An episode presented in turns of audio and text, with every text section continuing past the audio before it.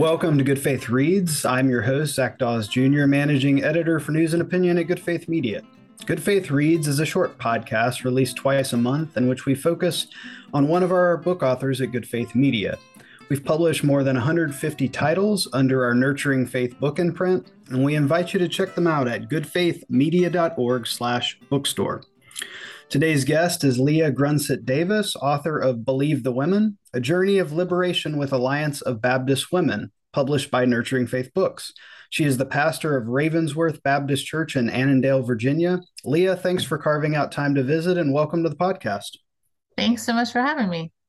Well, we'll start with a standard question that we ask everybody on Good Faith Reads, which is tell our listeners in one sentence what the book is about. Sure. Well, Believe the Women tells the story of six Alliance of Baptist clergy women and their connection to preaching the Magnificat in Luke chapter 1.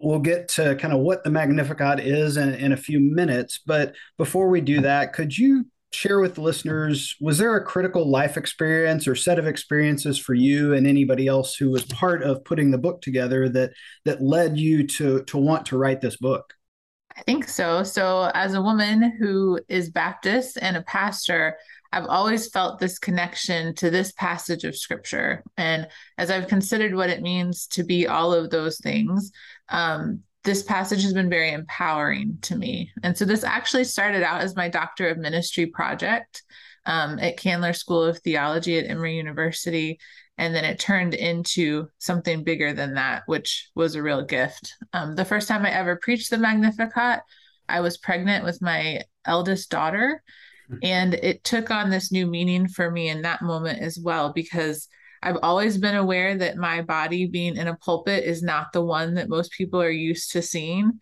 But in that moment, I became very aware that my pregnant body was not what most people were used to seeing in a pulpit um, yeah. or having as a pastor or, you know, any extension of that experience. And in that moment, I, I had this awareness of like, wow, Mary stood there when she was pregnant and had this very powerful experience of proclamation of her own. Um, and so, not to compare, we're not comparing myself and Mary, but it was this moment where I I had a lot of strength from her because of that experience.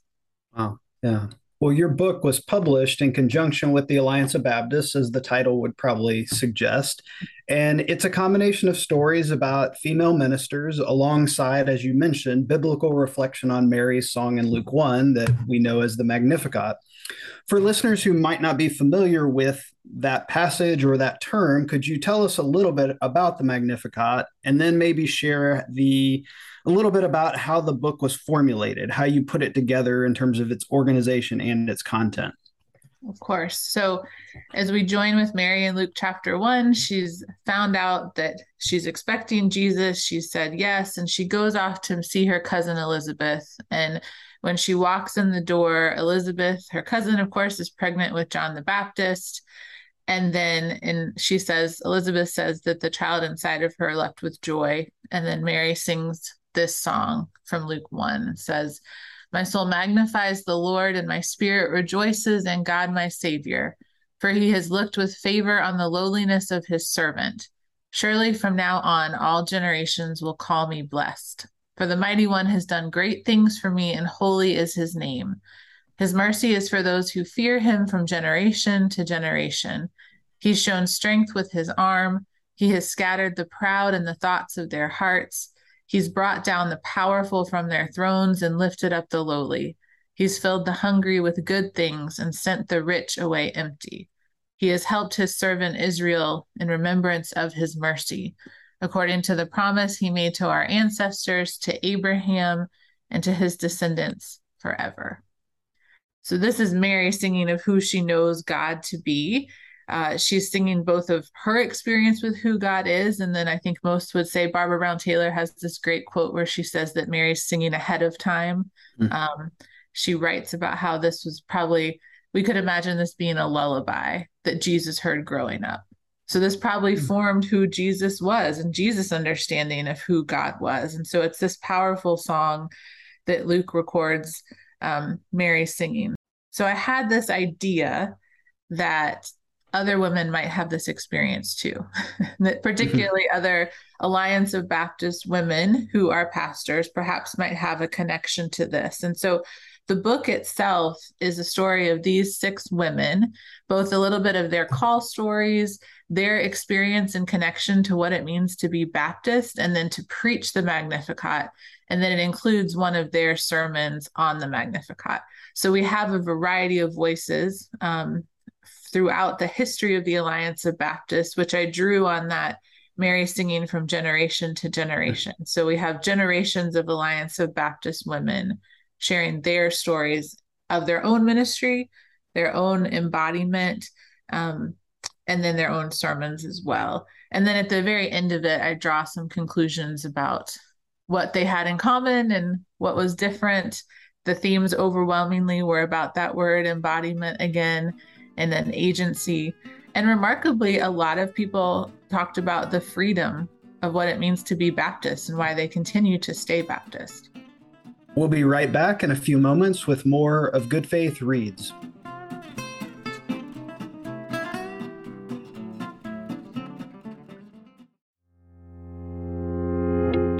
I'm Mitch Randall, CEO of Good Faith Media, and we're proud to announce a Better Way initiative. A better way. People of faith are too often cast as only narrow minded and fundamentalist. This image is false, so let's not surrender the truth.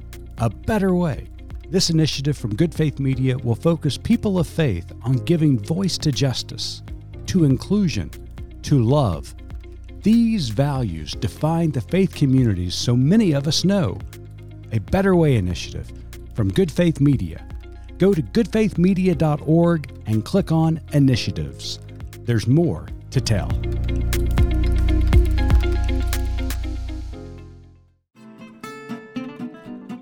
Welcome back to Good Faith Reads. Today we're joined remotely by Leah Grunseth Davis, author of the Nurturing Faith book, Believe the Women. I'm Zach Dawes Jr. of Good Faith Media, your host for this episode. Leah, could you tell us about your approach in writing the book? You've shared a little bit about kind of how it came together, but I'm thinking more like weekly goals, daily word count mandates. Did you face writer's block?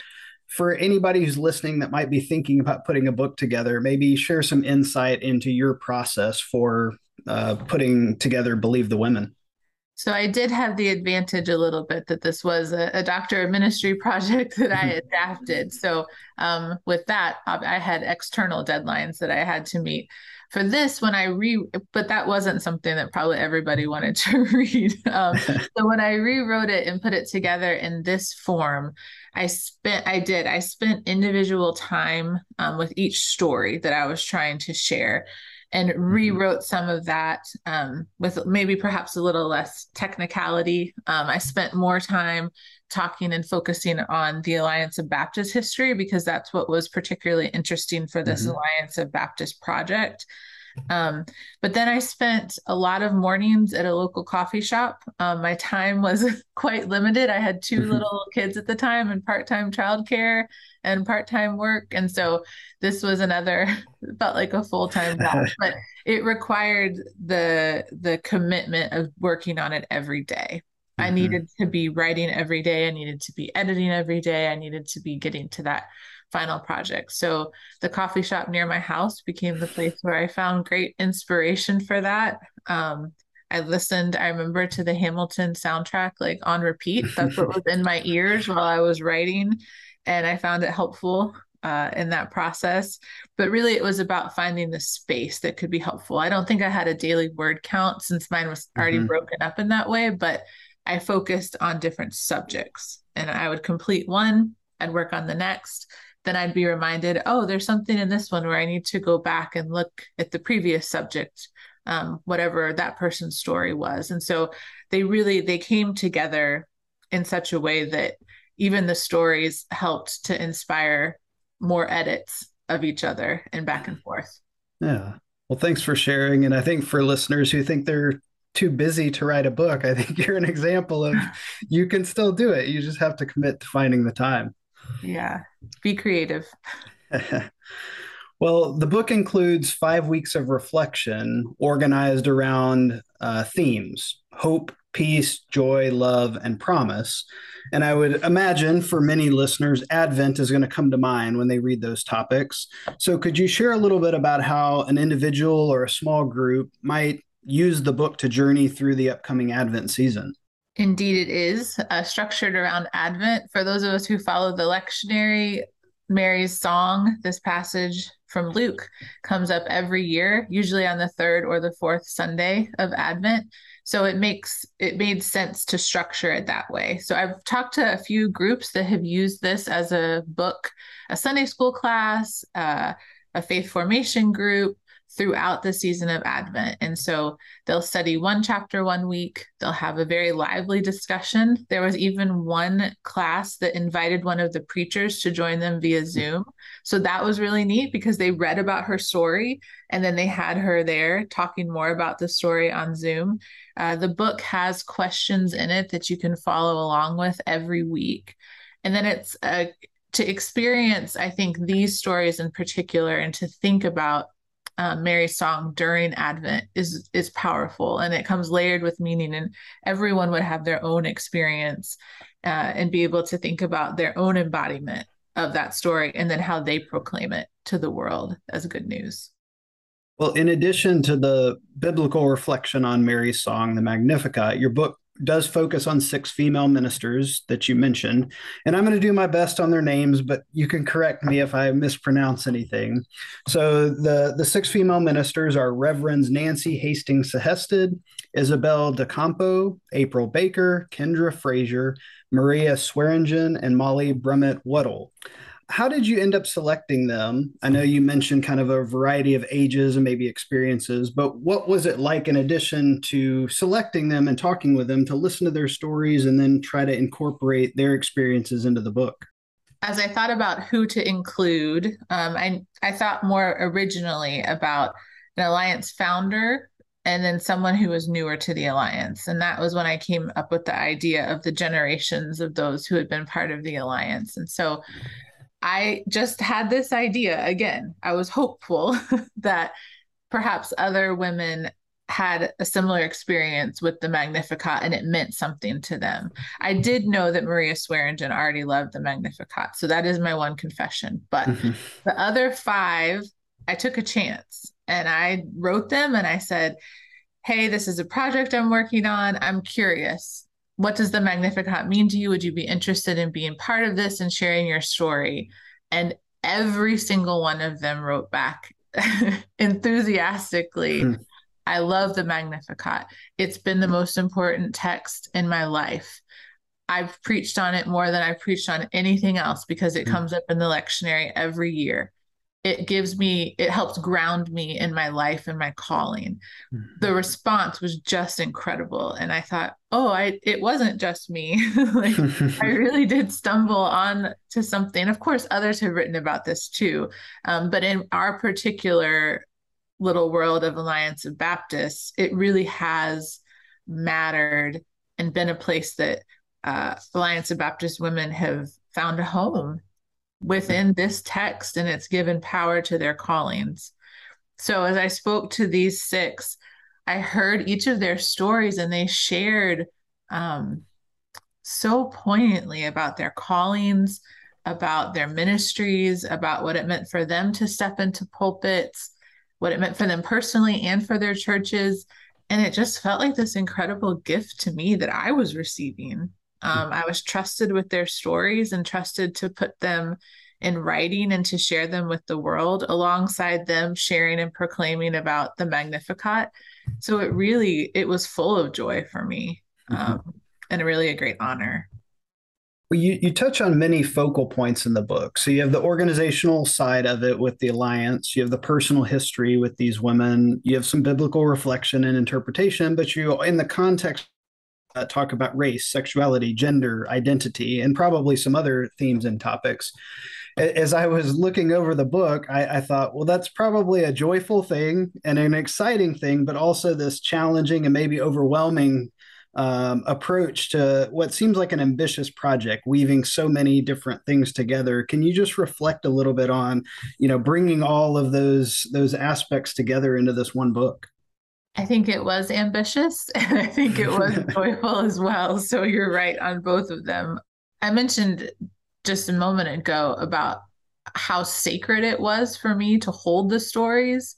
And I think in some ways, these different areas that you mentioned provide different entry points entry points into the stories that the women shared entry points into the text so i hope that that's a way um, and entry point into the alliance of baptist history and covenant so i hope that is a way that folks can connect with the stories like there there is a way for everyone to find a connection point as they read and hear these stories and then read the magnificat as well and so there was the sacredness of this is life. In mm-hmm. life, all of these different pieces interact um, and intersect. And so to be able to hold that and to talk about it and for people to have different ways to experience that was joyful and was mm-hmm. sacred and really was this honor and was ambitious. There were times when I thought, how does this connect to the Alliance Baptist history? But then I'd go back and talk to an author or a preacher again, and they'd say, oh, well, you know, I was thinking about Isabel de Campos. She went on this trip to the to Cuba to the Fraternity of Baptist Churches, and that's an alliance partner. And that was the mm-hmm. first time she ever preached the Magnificat. Mm-hmm. And so she had this incredible reflection on what it means to be Baptist and to be Alliance of Baptist and um, all those intersections that she found. So I do hope it's a place of entry point, and if we're thinking about it during the Advent season, different ways to experience hope and peace and joy and love and hmm. promise. An important note to all of our listeners we at Good Faith Media are always accepting book proposals. Our authors engage with an experienced team of editors, designers, and marketers to produce and sell books on a variety of topics. So if you have a book proposal, head over to goodfaithmedia.org slash bookstore for more information. That's goodfaithmedia.org slash bookstore. Leah, as we wrap up our time together, I wonder if you might read for us a sentence or two from the book uh, that you think is critical for listeners to hear. This comes from Maria Swearingen's interview. Maria is one of the co pastors at Calvary Baptist Church in Washington, D.C. now. Maria reflects that when singing the Magnificat, Mary feels invited to claim her identity. She uses it as her moment. Her story is transcribed on the larger story, which is a powerful invitation for everyone. What does it mean for my embodied reality to take on and claim a portion of the text, a kind of identifying and lived incarnate reality? Swearingen pondered. For her, Mary becomes dynamic expression of just that. She takes something older and deeper and wider than her and says this is about her and goes far beyond her at the same time. It's the deeply embodied and deeply cosmic that can only come from God. Our guest today on Good Faith Reads has been Leah Grunseth Davis, author of Believe the Women, A Journey of Liberation with Alliance of Baptist Women. The book, along with more than 150 other titles, is available in paperback at goodfaithmedia.org slash bookstore and as an ebook at either Amazon or Barnes & Noble. Leah, we really appreciate your taking time to be a guest today. Thanks for having me.